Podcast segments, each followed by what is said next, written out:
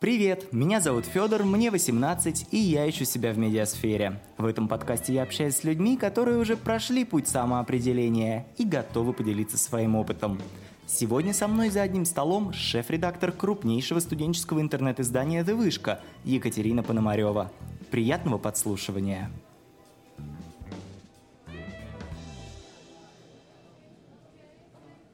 Кать, добрый вечер. Признаюсь честно, еще неделю назад думал, что напротив будешь сидеть не ты, а Ира Чувашова, как выяснилось, экс-шеф-редактор «The Вышки». Ира объяснила мне, что каждый год э, команда обновляет состав э, топ-менеджмента. Расскажи, зачем это нужно? Привет, очень приятно было познакомиться. Да, сегодня в этом кресле сижу я. Я шеф-редактор совсем недавно, буквально две недели, с 1 сентября. А каждый год у нас действительно обновляется состав активных редакторов, э, там, главный редактор, шеф-редактор и какие-то, например, главы отделов. Э, это нужно для того, чтобы редакция как-то здорово функционировала, потому что несменяемость власти — это плохо. А, вот. А так на новые должности приходят новые люди с новыми взглядами, с новым видением завышки будущего, прекрасного будущего. Вот. И таким образом мы не застаиваемся, а постоянно придумываем что-то новое и развиваемся дальше. А расскажи про структуру команды чуть подробнее. У нас есть достаточно четкая иерархия. Uh-huh. Во главе всего стоят два человека. Это главный редактор и шеф-редактор. То есть это такая гидра, можно сказать. А, вот. Эм, так было не всегда. Просто в какой-то момент возникло понимание того, что не знаю, нужно вот два человека. Два человека лучше справляются с таким объемом, пулом задач. А, вот, вместе с главным и шеф-редактором есть главы отделов, которые стоят чуть ниже, но тем не менее каждый возглавляет какую-то свою область. Да? Есть глава отдела фотографов, глава отдела SMM, глава отдела авторов и так далее. А, то есть они уже координируют работу каждого отдела, то есть каждый опять-таки по-своему в рамках своей специфики. Потом есть э, просто редакторы, которых мы выращиваем сами. Мы никогда не берем в команду редакторов сразу. То есть каждый проходит путь от стажера потом становится, скажем так, штатным сотрудником, и уже потом, если мы видим в нем потенциал, то он становится редактором и берет себе там под опеку новых стажеров. Собственно, на уровень ниже редактора идут штатные сотрудники, ребята, которые делают контент непосредственно, и уже потом стажеры, которых мы вот свежих набираем в редакцию, новая кровь. Как раз сейчас мы открыли набор в редакцию, нам начинают поступать заявки, мы уже предвкушаем, как мы будем их проверять просто в ночи. А, вот, это очень здорово, потому что таким образом мы а, мы не берем никого извне сразу там, на должность какого-нибудь главного человека, и получается, что все проходят вот этот путь постепенно, успевают впитать всю как бы нашу специфику, вот все наши вайбы и становятся очень клевыми редакторами, когда до них дорастают. А как между собой делят обязанности главный редактор и шеф-редактор? Что входит вот в конкретно твои обязанности? Каждый год это немножко меняется. Это опять-таки зависит от э, людей кон- конкретных, которые приходят на эти посты. Но вот э, в этом году у нас с моей коллегой Настей рас- распределилось это так, что я отвечаю за внешнюю коммуникацию, то есть я договариваюсь со всеми партнерами а, по поводу каких-то спецпроектов, конкурсов и так далее. То есть вот я за внешние контакты. А Настя больше за координацию именно внутри всей редакции, там, не знаю, начиная от э, просто мониторинга того, что происходит в отделах, заканчивая психологической помощью, если вдруг она потребуется. Вот. Но, естественно, какие-то важные решения мы с ней обсуждаем, принимаем вместе всегда, то есть нет такого прям очень четкой границы, все-таки это, не знаю, скажем так, а, в общем, общее дело. Вот. Скажи, а как построена сама коммуникация внутри команды? Есть э, какие-то четкие этапы, может быть, назовешь выпуска материала? Ну, это зависит опять-таки от отдела, да. Если мы говорим про SMM, а, это такая регулярная работа, то есть у нас есть SMM-щики, а, каждый из которых берет, э, ну, в начале темы, в начале недели мы распределяем темы, да, каждый выбирает там себе одну или две темы из списка, в течение недели работает над ними, сдает редактору, вносит все правки. И э, скажем так, после этого все, пост готов, и выпускающий редактор уже выбирает день, в который мы можем этот пост опубликовать. Если это касается авторов, то у них э, работа такая более э, протяженная.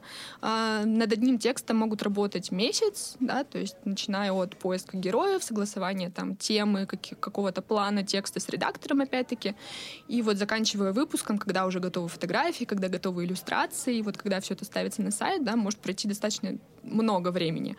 А, вот, но в целом процесс, он вот везде протекает примерно одинаково, то есть от стадии, когда э, только задумывается какой-то концепт материала, и вот уже согласование с редактором, правки и какая-то финальная верстка. Темы спускаете вы сверху вниз или есть и темы, которые ищут сами авторы? Um, все вольны придумывать темы, какие хотят. Естественно, мы проводим какой-то отбор, то есть мы смотрим вообще, какие темы были предложены, мы можем помочь как-то их доработать, если, например, тема слишком широкая или тема не очень удачная, не очень нам в повестку. Вот. Какие-то темы, естественно, могут браковаться, если они совсем вот не про нас и как бы не подходит нам история. Но в целом, конечно, мы не запрещаем, а наоборот только приветствуем, когда темы придумывают сами авторы, сами стажеры, потому что так их вовлеченность будет гораздо больше в процесс создания, потому что они придумывают действительно то, что им интересно самим раскрыть. А за сколько примерно по времени готовится контент-план? У вас есть какой-то план на месяц или на какое-то менее, менее протяженное время? Вот сейчас, наверное, достаточно сложно сказать, потому что сейчас у нас такой период, э, в принципе, каждый год это вот так ощущается остро, когда... Ну, то есть мы, мы не платим за работу как бы команде, мы такая некоммерческая организация, все на чистом энтузиазме здесь собрались. А, вот, и поэтому, естественно, кто-то уходит, отсеивается в процессе вот в течение года. И Сентябрь получ... самый жесткий, наверное, да, в этом вот плане, август-сентябрь как раз остается, остаются такие самые стойкие, самые мощные, а, но тем не менее мы ощущаем, что уже не можем работать как бы по старому графику, когда у нас там каждый вечер выходит новая статья. Понятно, что у нас выходят какие-то повторы из архивных материалов и так далее. Вот, поэтому сейчас как такового контент-плана у нас нет, но вот когда мы наберем новых людей, когда у нас откроется стажировка, в принципе, сил, ресурсов будет больше, и уже тогда мы, конечно, сможем как-то планировать, может быть, на какой-то более долгий срок. А какие инструменты в целом вы используете для организации вот рабочего процесса? Это просто чатик ВКонтакте или что-то, ну, какая-то более глубокая история вроде Trello? Опять-таки зависит от отдела. У каждого отдела есть свой чатик, в котором, собственно, коммуницируют вот все ребята из отдела. А, работа в разных отделах строится немножко по-разному. Допустим, в SMM а, у нас есть общий большой Google документ с темами, табличка, куда все записываются, где мы потом отмечаем, какой пост дан, какой нет.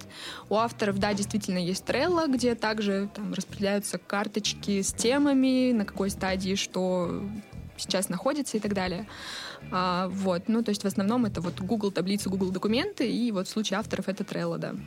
Как часто вы видитесь с командой офлайн? Или вся работа у вас происходит онлайн, а офлайн это только какие-то тимбилдинговые мероприятия? Большая часть работы действительно у нас в онлайне. Рабочие чатики наши все, больше чатов, богу чатов. А, вот. Но офлайн мы, конечно, тоже видимся. Мы периодически устраиваем планерки отделов, чтобы посмотреть друг другу в глаза, а, лично поговорить о том, почему не сдан текст. вот. Конечно, хотелось бы такие встречи проводить чаще, но все студенты, у всех, кроме завышки, естественно, есть учеба, иногда даже личная жизнь. А, вот. И к тому же у нас нет какого-то такого своего собственного пространства. Мы, опять-таки, в этом плане а, часто привязаны к университету, что мы там бронируем, например, аудиторию. Вот. Поэтому собираемся мы ну, не супер часто, там раз в 2-3 месяца, именно вот отделом. А, еще у нас есть тусовки, у нас традиционно проходит посвящение в завышку, когда вот стажировка заканчивается, мы со всеми уже познакомились, поработали, и вот такой как бы немножко торжественный процесс. У нас каждый год э, проходит празднование нашего дня рождения в феврале. В прошлом году э, у нас был такой мини-юбилей пятилетия. Мы сняли э, настоящий особняк на Павелецкой с шикарными хрустальными люстрами. Вот, все было очень э, пафосно и прекрасно. Еще у нас есть э, ежегодная уже медиашкола, куда мы зовем уже как бы редакторов и таких активных ребят, э, передаем им какие-то знания. Это вот происходит как раз перед сентябрем, перед уходом э, старых редакторов. Они вот стараются все, всю свою мудрость передать новому поколению. Вот. Ну и какие-то уже тусовки тоже в процессе появляются. Спонсируется это все университетом? Нет, нас никто не спонсирует. Мы как-то вот э, живем сами, бедно, но гордо. вот, ну, то есть, как это устроено? Мы зарегистрированы как студенческая организация в Вышке, поэтому у нас есть базовое финансирование, которое мы можем потратить, там, не знаю, на канцелярку, например, купить, но это 10 тысяч в год. То есть можно считать, что у нас нет финансирования. Еще в Вышке предусмотрены возможности поддержки каких-то студенческих инициатив. Есть конкурсы, на одном из них можно выиграть, кажется, до 200 тысяч рублей, если я не ошибаюсь. А, вот, один раз мы даже участвовали в таком конкурсе. Выиграли на сайт, насколько я помню, да, на редизайн а, сайта? Нет, сайтом была немножко другая история. Я сейчас тоже, да, расскажу.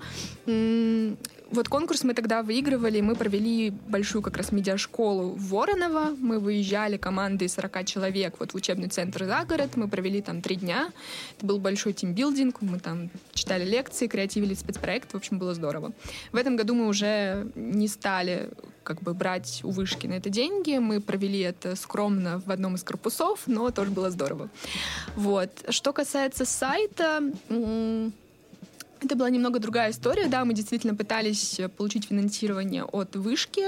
А, есть такая система Вышкоин, это краудфандинговая платформа, где, по сути, любой студенческий проект может сказать, «Хей, нам нужно финансирование».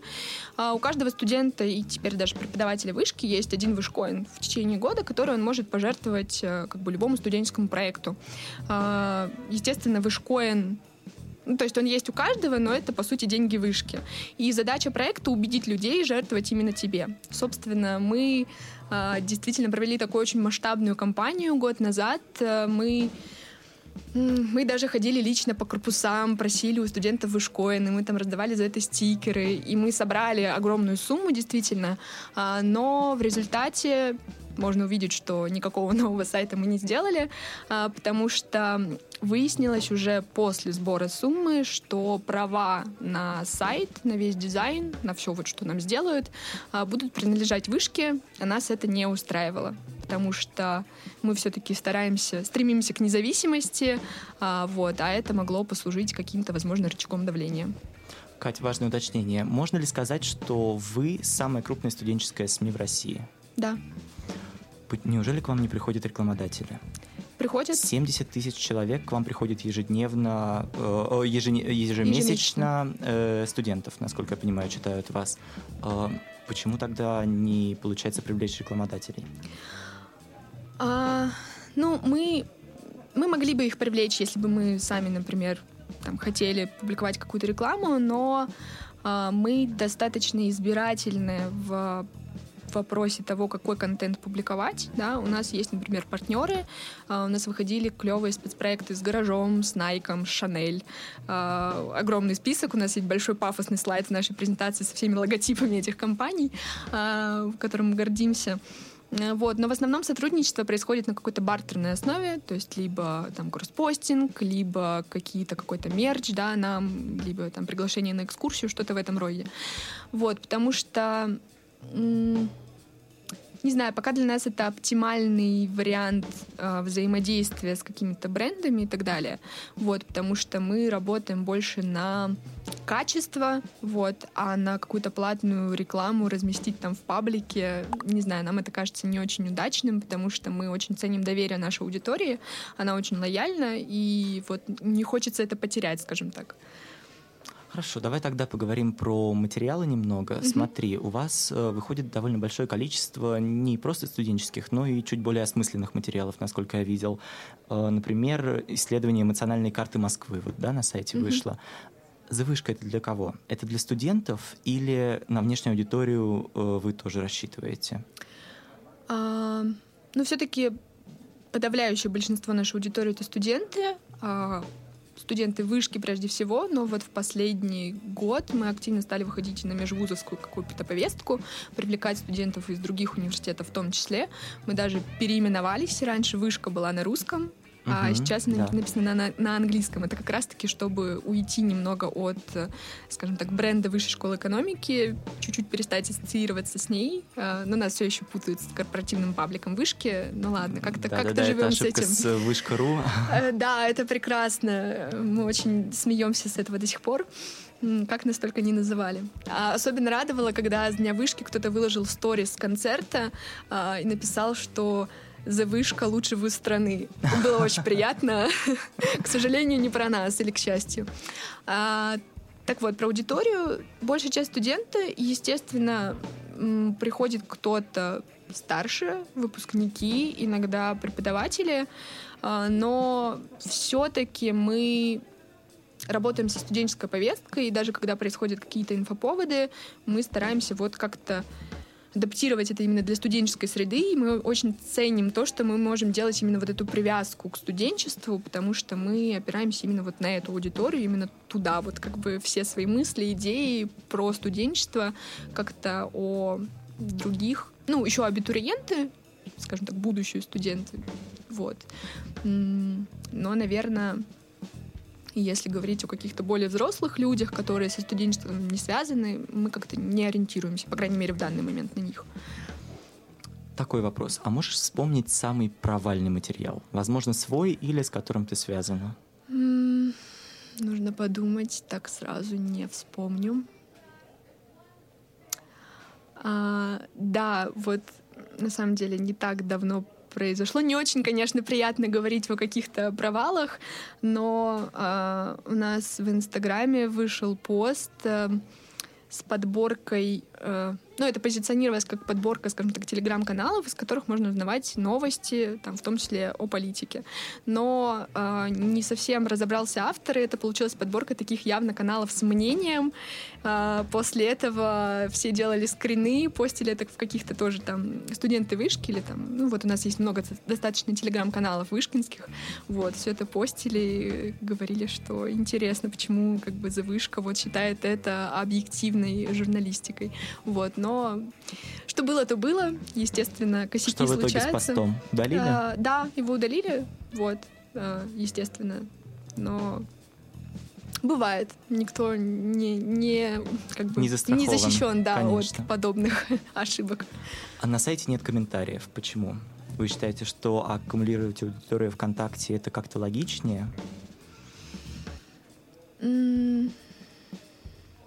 Ну, большинство переходов, в принципе, на сайт, на наши статьи действительно, насколько я знаю, сейчас идет из э, ВКонтакте. Есть несколько материалов, которые очень хорошо там, допустим, индексировались поисковыми системами, поэтому какой-то приток аудитории был оттуда. Но в основном вот наша такая платформа — это ВК, скажем так, лицевая соцсеть. Вот, поэтому, да, мы как-то ориентируемся, наверное, прежде всего на, на нее. И как бы все комментарии у нас обычно именно под постами э, ВК, э, под постами, в которых даны ссылки на сайт.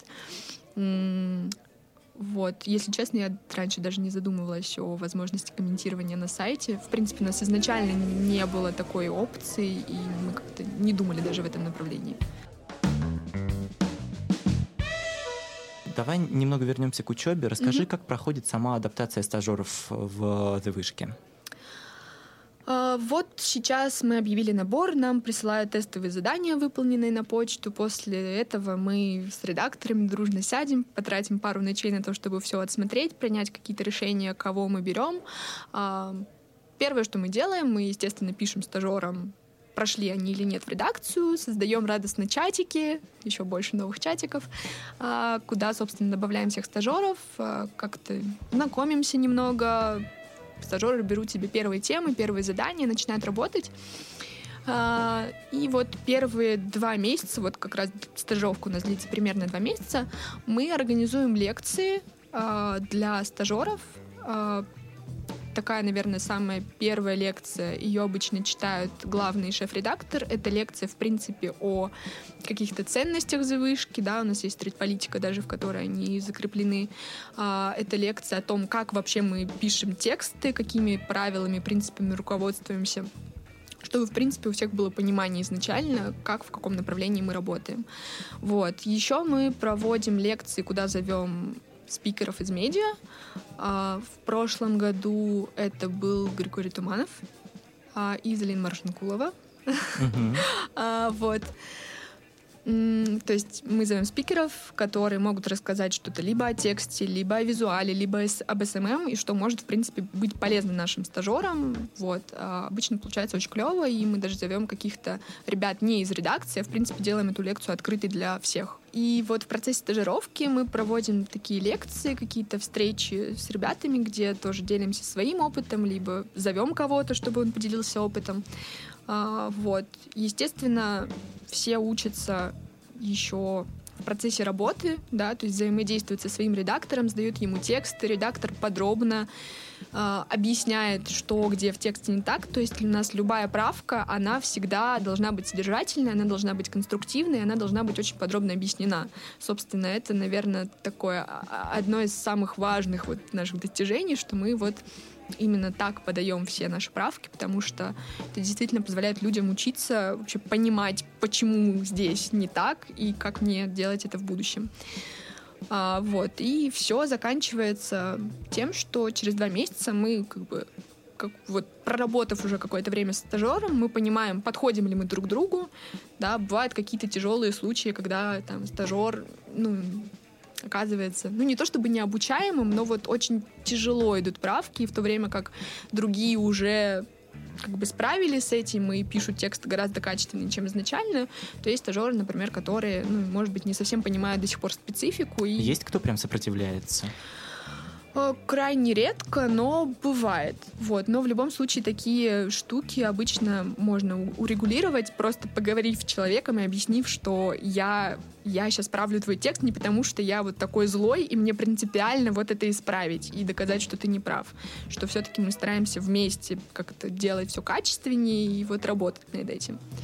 Вот. Э, ну и после того, как уже вот через два месяца мы поработали, присмотрелись друг к другу, стажер понимает сам тоже, хочет ли он дальше оставаться в редакции, да, интересно ли ему это. И вот все заканчивается таким торжественным посвящением. И работаем дальше уже, ну, как бы в таком штатном режиме. Чему учат в медиашколе ты вышки? Это же отдельная, насколько я понимаю, платформа, то есть никак не связана со стажировкой. Да, это происходит э, вот в конце августа, э, перед тем, как топ-менеджмент завышки планирует как бы уже уйти, передать свои дела новым ребятам. А, мы собираем активных редакторов, активных просто там штатных сотрудников. Сотрудников звучит так, как будто мы платим их зарплаты, но ладно, пусть будет сотрудники. Мы тоже читаем им лекции. Вот э, на медиашколе, которая была у нас в этом году, в августе, мы тоже звали спикеров. К нам приходил Егор Мостовщиков, к нам приходил Сергей Карпов, руководитель отдела спецпроектов таких дел. Um, вот, они рассказывали, собственно, один о текстах, другой о спецпроектах. Вот, мы... Э, что мы делали? Мы у нас был большой квест, большая такая программа по тимбилдингу. Это очень важно. Мы поняли это как раз вот два года назад, когда впервые провели медиашколу, что редакторам нужно как-то немножко вообще посмотреть друг другу в глаза, потому что часто люди из разных отделов даже не, даже не знают друг друга, не Вау. знают, как друг, друг, друг друга зовут. Это вот такая как бы проблема работы онлайн и в чатиках. Вот. И, собственно, медиашкола нужна во многом для того, чтобы люди вообще увидели друг друга, поняли, что в завышке много отделов, много людей, а, как-то покоммуницировали между собой. И я считаю, что это удалось в этом году, потому что было очень приятно видеть, когда в первый день медиашколы, перед, вот когда люди только собирались, все просто там садились на свои места, почти никто не разговаривал, все ждали вообще начала. А уже во второй день, когда все пришли, все там собирались в, как, в какой-нибудь большой круг в коридоре и уже о чем-то общались. Это было очень также клево. в Вороново, да, проводится? В этом году нет. В этом году мы провели ее просто в одном из корпусов вышки, чтобы никуда не выезжать, опять-таки, чтобы не нужно было какое-то большое финансирование на это. Вот, решили ограничиться какими-то такими возможностями, которые были близко. Вот. А, Еще на медиашколе у нас проходит такой brainstorming спецпроектов. Мы разделяем всех ребят на команды. Они придумывают какие-то нам супер-пупер клевые проекты, которые мы потом, ну, если у нас есть возможности, если спецпроект действительно клевый, а, или если мы там его можем доработать как-то, мы это, естественно, реализуем после этого. Получается, в рамках медиашколы и выбирается следующий шеф-редактор, ну и вообще весь топ-менеджмент для вышки? Не совсем. В принципе, выбор, скажем так, будущих э, глав отделов, там, глав редакции в целом, это всегда, скажем так, тоталитарный процесс. ну, то есть главный редактор выбирает следующего главного редактора, у нас нет никакого голосования, а, это решение сверху, вот. И ну, это, это вполне закономерно. Да, да, и это принимается, это решение принимается не на медиашколе, скорее до медиашколы. В разные моменты приходит понимание того, кто там будет следующим, да, о ком-то становится понятно там еще в середине года, что вот он клевый, активный, и, в принципе, вот можно ему доверить. А, кто-то там раскрывается ближе к лету, может быть, и уже, ага, вот может быть он, да. Вот, и медиашкола — это, наверное, наоборот, место, где вот все это закрепляется так немного. Активные редакторы, которым в будущем вот хотят доверить за вышку, они, наоборот, помогают в организации этой медиашколы, чтобы уже их, их тоже как-то немножко видели, их лица, что вот они что-то делают, они активные, и вот мы им можем как бы тоже доверять. Вот. То есть нет, не на медиашколе как бы это решается. Это было бы слишком, наверное, а, поздно. Ну да, понимаю. Ты учишься на рекламе и связях с общественностью и раньше руководила СММ-отделом. А сейчас ты, получается, шеф-редактор. И как изменились э, твои знания вот после этого перехода? Тебе надо было что-то дополнительно изучить, что-то дополнительно почитать? Или в целом тебе вот работа на руководителя СММ-отдела дала все необходимые знания? Ну, здесь важно сказать, что в принципе, я очень тесно работала, коммуницировала с прошлой шеф-редакторкой. Uh, у нас был такой орган, uh, который мы называем центром решений, куда входят, собственно, главред, шеф-ред и еще несколько редакторов, там буквально 3-4 человека, которые вот активно принимают участие в uh, жизни редакции, в каких-то важных таких решениях. Вот, и я была как раз частью этого центра решений, поэтому я очень в принципе, я понимала, что происходит вокруг, вообще как устроена редакция в целом, и поэтому э, как бы большую часть знаний я получала вот уже в процессе вот в прошлом году от Ирины. А, она начинала что-то делегировать мне какие-то обязанности там по поводу общения с партнерами или еще что-то в этом духе. Поэтому этот процесс произошел на самом деле достаточно плавно, а, и не было какого-то такого резкого скачка. Вот. Единственное, что по ощущениям было немножко сложновато, потому что, да, я была к этому готова, я, в принципе, заранее знала о том, что я стану шеф-редактором, но когда это случилось, э, мне стало немножко вот не то чтобы страшно, но как-то беспокойно по поводу того, что раньше все равно был человек выше меня, к которому в случае чего я могла спокойно прийти, и это решило бы все мои проблемы. А тут этим человеком становлюсь я. И вот, наверное, вот это осознание, оно далось немножко сложно. И вот я, на самом деле, до сих пор немножко свыкаюсь с тем, что меня называют шеф-редактором. А, вот. Но в остальном как-то по поводу каких-то обязанностей новых и всего такого переживаний не было. А сколько всего человек в команде? Мы когда-то считали, угу. у нас получалось около ста человек. Вау. Ну, то есть ты чувствуешь огромную ответственность, насколько я понимаю. Да. Что почитать начинающему автору? Три книги давай какие-нибудь. Mm-hmm. Ну или не книги, а блоги тоже как вариант. Mm-hmm. Ну, мы традиционно советуем читать э, Максима Ильяхова «Пиши, сокращай». Естественно, это не какая-то догма. А мы всегда объясняем, что не нужно следовать всем вот его сказанным принципам слепо. Это во многом что... про рекламные тексты, насколько я понимаю, «Пиши, а, сокращай». Да, но в целом это применимо и к тексту любому. В принципе, в том числе там к журналистскому тексту, чтобы элементарно почистить язык от каких-то лишних там конструкций, чтобы это было читаемо, понятно и читатель не грузился а, какими-то сложными оборотами. Вот. Что еще? Наверное, автор «Ножницы. Бумага» Кононов. Ну, это тоже из этой же серии, в принципе. Вообще у нас есть свои как бы своя такая большая презентация по текстам. Мы всегда проводим ее очно и потом даем доступ, в принципе, всем авторам, всем стажерам, чтобы они могли к ней как-то возвращаться. То есть у вас прям есть своя база знаний какая-то? Да, мы, естественно, это все аккумулировали, опять-таки, извне, э, там, чуть-чуть из Ильяхова, чуть-чуть еще откуда-то, вот, э, как-то структурировали это немного вот так, как, наверное, нам хочется это подавать, э, вот, и стараемся опираться на это, прежде всего, да. Хорошо. Теперь давай поговорим про твои тексты. Правильно ли я понимаю, что самые основные материалы для тебя — это материалы про Егора Жукова? Да, это был такой очень неожиданный для меня опыт. Вот этим летом я попробовала себя в роли специального корреспондента, я ездила в суд, я была на пикетах в поддержку Егора Жукова. Вот. Не знаю, как так получилось, просто когда вот вся эта ситуация возникла, а, у нас есть отдельно вот телеграм-канал, у нас есть чат в телеграме, где у нас работают новостники, а, и вот я уже была в этом чате, я как-то работала с ними, вообще присматривала, что у них происходит. Вот. И как-то, когда все это произошло, я просто сказала, блин, я хочу съездить на суд, и если что, я как бы могу потом написать текст. Я действительно написала текст.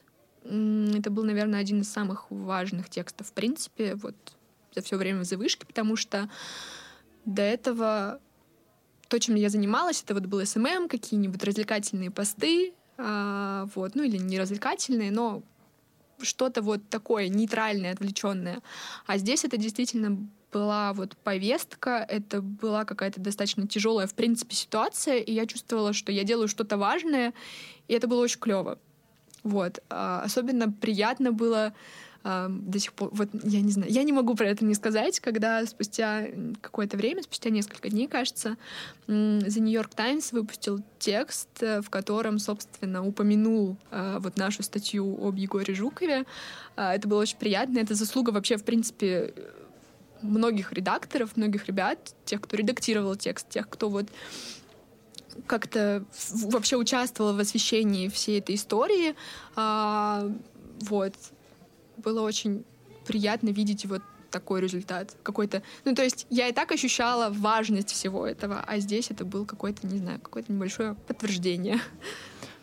Ну, получается, все тексты, которые э, ты выпускала, и в том числе выпускаются на ДВшке, они же не про объективность, не про м, журналистику, а больше про солидарность. Они скорее отражают какое-то мнение студенческого сообщества. Не совсем. А, мы стремимся всегда к объективности, то есть если происходит какой-то конфликт, а, мы стараемся осветить обе стороны. Неважно, это конфликт студентов с администрацией, это студент, э, ой, конфликт студентов и студентов, неважно. Мы всегда стараемся запросить комментарий обоих сторон, как-то это показать. Да, были случаи, когда мы, допустим, могли выпустить э, колонки от редакции, выразить именно свое мнение по какому-то вопросу. Были несколько случаев, когда мы выражали солидарность по какому-то поводу, но в остальном э, все наши тексты, они, ну, мы стремимся к максимальной объективности, которую мы можем дать, потому что мы не считаем себя активистами, мы не хотим ими быть, мы хотим освещать э, вот повестку и делать это максимально правдиво и объективно прежде всего. Не могу не спросить, вот такое объективное освещение повестки, повлекло ли оно за собой какие-то санкции со стороны высшей школы экономики? Могло ли оно повлечь это в теории хотя бы? Были ли у вас такие мысли? Mm, у нас вот в прошлом году, мне кажется, около полугода назад выходила большая колонка от имени редакции, где мы, собственно, осветили э, такую возникшую проблему. Э, тогда была история, возможно, знаешь, с ток-шоу «В точку». Да, конечно. Когда должны были пригласить Любовь Соболь в качестве гостя, но шоу вдруг закрыли или не закрыли, так и непонятно. А, вот. После этого были какие-то неоднозначные комментарии со стороны администрации. А, вот. И буквально там, примерно в то же время произошла ситуация с пожаром в питерском общежитии mm-hmm. вышки, когда девушка выпрыгнула из окна, в итоге она погибла. А, мы тоже освещали эту ситуацию, потому что там а, многие, практически все студенты, с которыми мы вообще общались, они говорили о том, что пожарная сигнализация не сработала, что выходы были закрыты, там ребятам приходилось выламывать двери и все такое. Вот, и мы, собственно, написали об этом текст, естественно, потому что это достаточно важная, в принципе, проблема, которая вот возникла и после этого нашего тогда глав, главного редактора э, пригласила к себе э, проректор.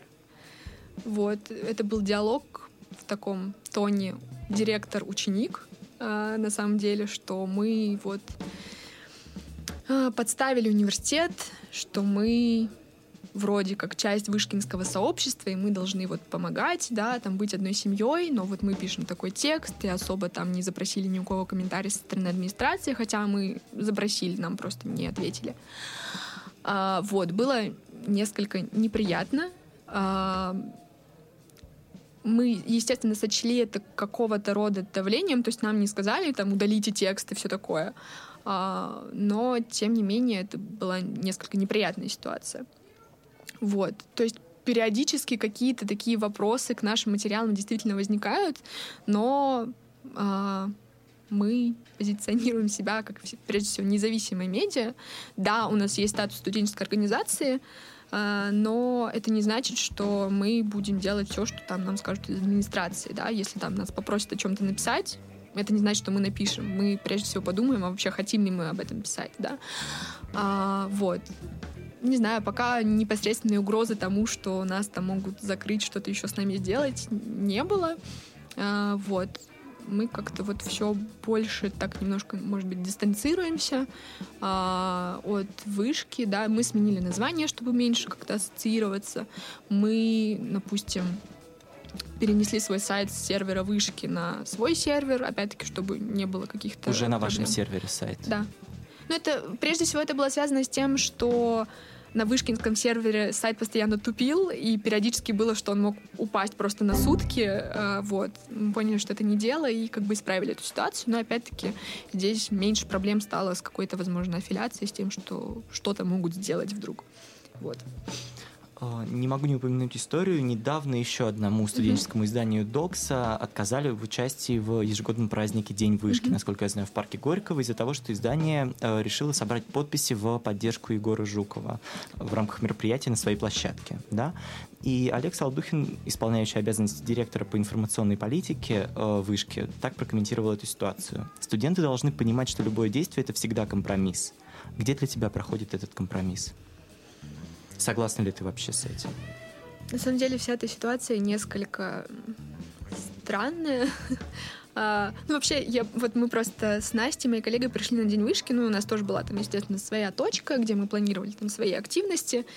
И мы думали, ну вот, там все, пообщаемся с первокурсниками, проздаем стикеры, и вдруг начинаются вот эти все новости, нам приходится писать, э, освещать все это, и нам вообще не до дня вышки, как бы, в этот момент.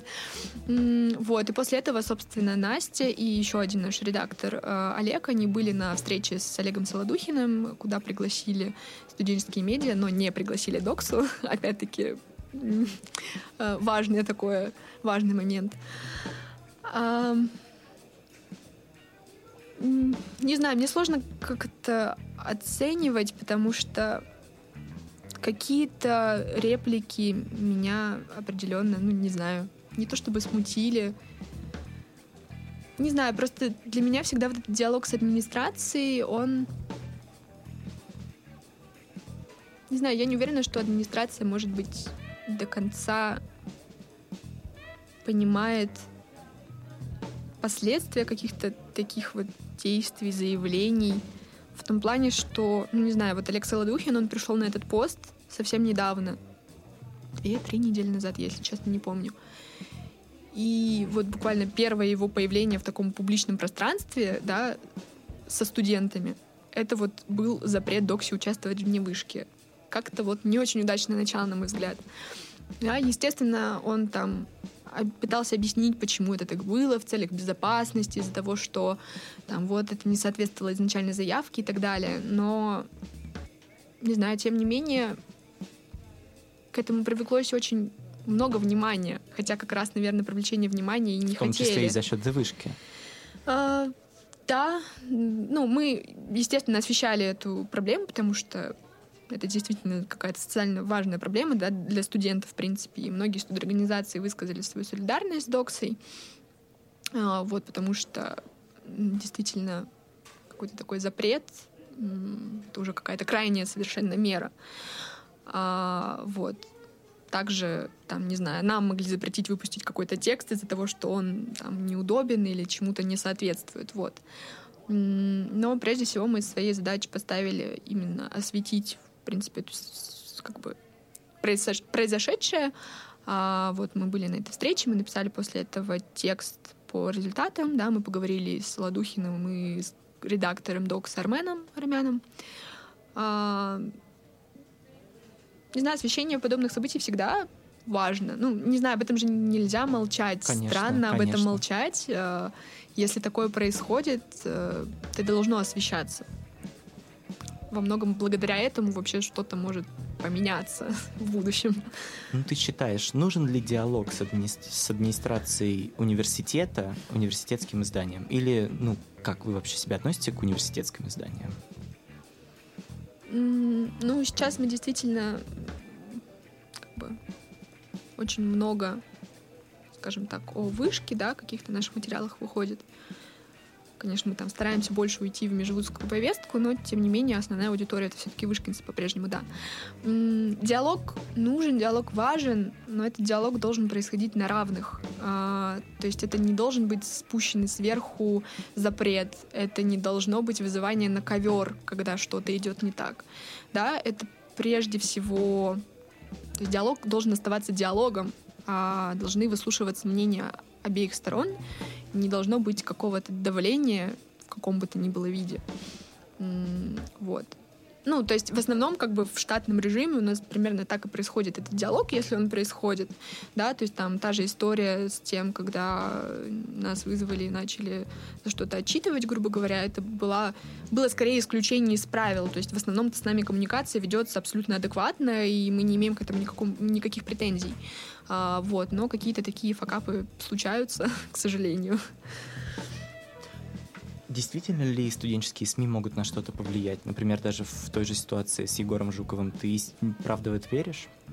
Очень сложно об этом судить в России, потому что, не знаю, я не совсем воспринимаю, наверное, СМИ как четвертую власть, как это любят говорить. Вот. Но, тем не менее, когда ты говоришь о каких-то проблемах, когда ты поднимаешь их публично, а, ты привлекаешь к этому внимание общественности, об этом начинают говорить. Опять-таки, благодаря какой-то медийной поддержке, медийному освещению, а, за Егора Жукова подписывали поручительство. Благодаря во многом, опять-таки, этой поддержке медийной а, делали пожертвования на адвоката, на передачки и так далее. В принципе, да, мы можем осветить со своей стороны, со стороны студенческого медиа какую-то студенческую проблему, и потом а, это заметят, это, об этом напишут какие-то другие СМИ, там, «Медуза», «Дождь», неважно, да, и, в принципе, больше людей об этом узнают, и общественный какой-то резонанс — это все-таки полезно, да, не факт, что это сможет изменить ситуацию, не факт, что после этого Егора Жукова выпустят, далеко не факт. Понятно, что на это рассчитывать ну, было бы очень наивно, наверное, и самонадеянно. Но, тем не менее, общество консолидируется вокруг этих проблем, да, вот в той же ситуации с Егором Жуковым я видела просто невероятную э, солидарность именно в среде студенческой, когда собралась инициативная группа буквально через пару часов после того, как стало известно о том, что вообще к нему пришли там с обыском, да, когда создался вот этот чатик поддержки, когда люди студенты, да, его однокурсники или даже не обязательно однокурсники, которые, возможно, его лично-то и не знали, они, тем не менее, старались помочь, да, а, там люди возили передачки в СИЗО сами, контактировали с адвокатами, как-то с родителями общались. Это тоже очень важно. Да, не факт, что после этого будут какие-то кардинальные изменения, там, не знаю, как в случае с Голуновым, когда действительно его отпустили после вот этого невообразимого резонанса в СМИ, сложно ожидать, что, возможно, такое произойдет после освещения в студенческих медиа, но тем не менее какие-то локальные проблемы, допустим, вот мы рассказали о том, что а, на факультете бизнес на программе бизнес-информатики, если я не ошибаюсь. Вот в прошлом году возникла проблема с преподавателем, когда он буквально за пару часов до экзамена изменил там сделал экзамен блокирующим, и вообще там были очень большие проблемы с, с, в принципе, с преподаванием предмета. Мы осветили эту ситуацию, и после этого э, преподаватель он больше не ведет в этом году этот курс у студентов бакалавриата. Ну, то есть идет влияние на какие-то более локальные моменты, Да, прямое, да, да. Да, понятно, что о каких-то глобальных изменениях мы, наверное, не можем говорить, но какие-то локальные штуки, да, почему нет? Ты говоришь, что ситуация с Жуковым консолидировала общество вокруг э, одной проблемы. А чувствуешь ли ты какое-то объединение СМИ? Ну, то есть, как вы начали общаться с Докс или ХСЕ Пресс теми же? Был ли какой-то диалог на основе именно сложившейся ситуации? Ну, здесь важно понимать, наверное, что все мы немного по-своему работаем. То есть доксы, они больше активисты да, они проводят какие-то мероприятия, акции, встречи, они там запустили вот этого бота для поддержки задержанным. То есть это именно активистская работа. Мы все-таки далеки от активизма, и первое, что мы стараемся делать, это объективно освещать вообще происходящее. Вот. Но, естественно, если со стороны там той же Доксы происходит какая-то инициатива, там что-то они делают, понятно, что да, мы точно так же можем это осветить и для своей аудитории. То есть как бы коммуникация, да, она происходит, в принципе, мы достаточно хорошо коммуницируем между собой, вот, просто у нас немножко разная специфика работы. Хорошо, Кать, спасибо тебе большое. Давай переходить к финальному нашему такому блоку про mm-hmm. подкастинг. Э, насколько я понимаю, Вышка тоже планирует э, открыть отдел подкастов в этом году. И приоткрой завесу тайны, как ты видишь студенческие подкасты? Мы планировали запустить подкасты еще в прошлом году, но у нас немножко не хватило на это ресурсов, как-то, возможно, времени, сил. А, вот. Но в этом году, да, мы поставили перед собой цель, мы идем к ней. а, у нас уже, в принципе, есть какие-то примерно темы, которые мы хотели бы освещать. У нас есть да, мы понимаем, как, где мы это будем делать, с кем мы это будем делать. Э, у нас есть уже там э, маленький, но гордый отдел подкастов, который пока ничего не записал, но тем не менее отдел уже есть. Подкасты, в принципе, сейчас очень такая новая, пока новая, но уже очень популярная история. А, я сама там могу, ну, у меня не так много времени на это, но периодически я могу что-то послушать. Вот, и, в принципе, большая часть моих знакомых, да, слушает какие-то подкасты совершенно разные, вот, и мы для себя видим эту, эту историю такой, что это будет опять-таки, вокруг студенческой повестки, да, освещение какой-то студенческой жизни, возможно, каких-то студенческих проблем, просто уже в форме э, не монолога, да, как это у нас есть на сайте, о форме какого-то диалога, э, возможно, там несколько историй по теме, которые бы раскрывали какой-то вообще паттерн, в принципе, поведения в обществе. Э, вот. Но опять-таки это своими силами, своими ресурсами, э, но выход, возможно, на какую-то новую аудиторию, которой нравится, в принципе, формат подкастов, а, которые готовы их слушать, которым интересна, опять-таки, студенческая повестка, ну, это прежде всего те же студенты. Вот. А, в принципе, какие-то организации вышки уже запускали свои подкасты в каком-то таком пробном режиме. А, по качеству это может быть разным, но это всегда прикольно, потому что это новый формат. Э, почему нет? Что сама ты слушаешь? Uh, у меня это такие больше разовые, наверное, истории. Просто когда кто-то начинает обсуждать, вышел новый подкаст, я такая, о, ну, может быть, я в этот раз послушаю. Обычно не слушаю, потому что так и не доходят руки, но uh, слушала пару подкастов Глаголев FM, что-то на Медузе, uh, что еще такого. Самое популярное получается, да, в любом случае, ну, это все самые топы. Да, скорее да. Это был подкаст «Соседний столик». Пишите ваши комментарии, подписывайтесь на Телеграм, там я веду дневник о запуске подкаста, делюсь своими мыслями о подкаст-индустрии. В ближайшую неделю вы сможете пообщаться с Катей в нашем Телеграм-чате и задать все интересующие вопросы. Ссылка на чат также будет в описании.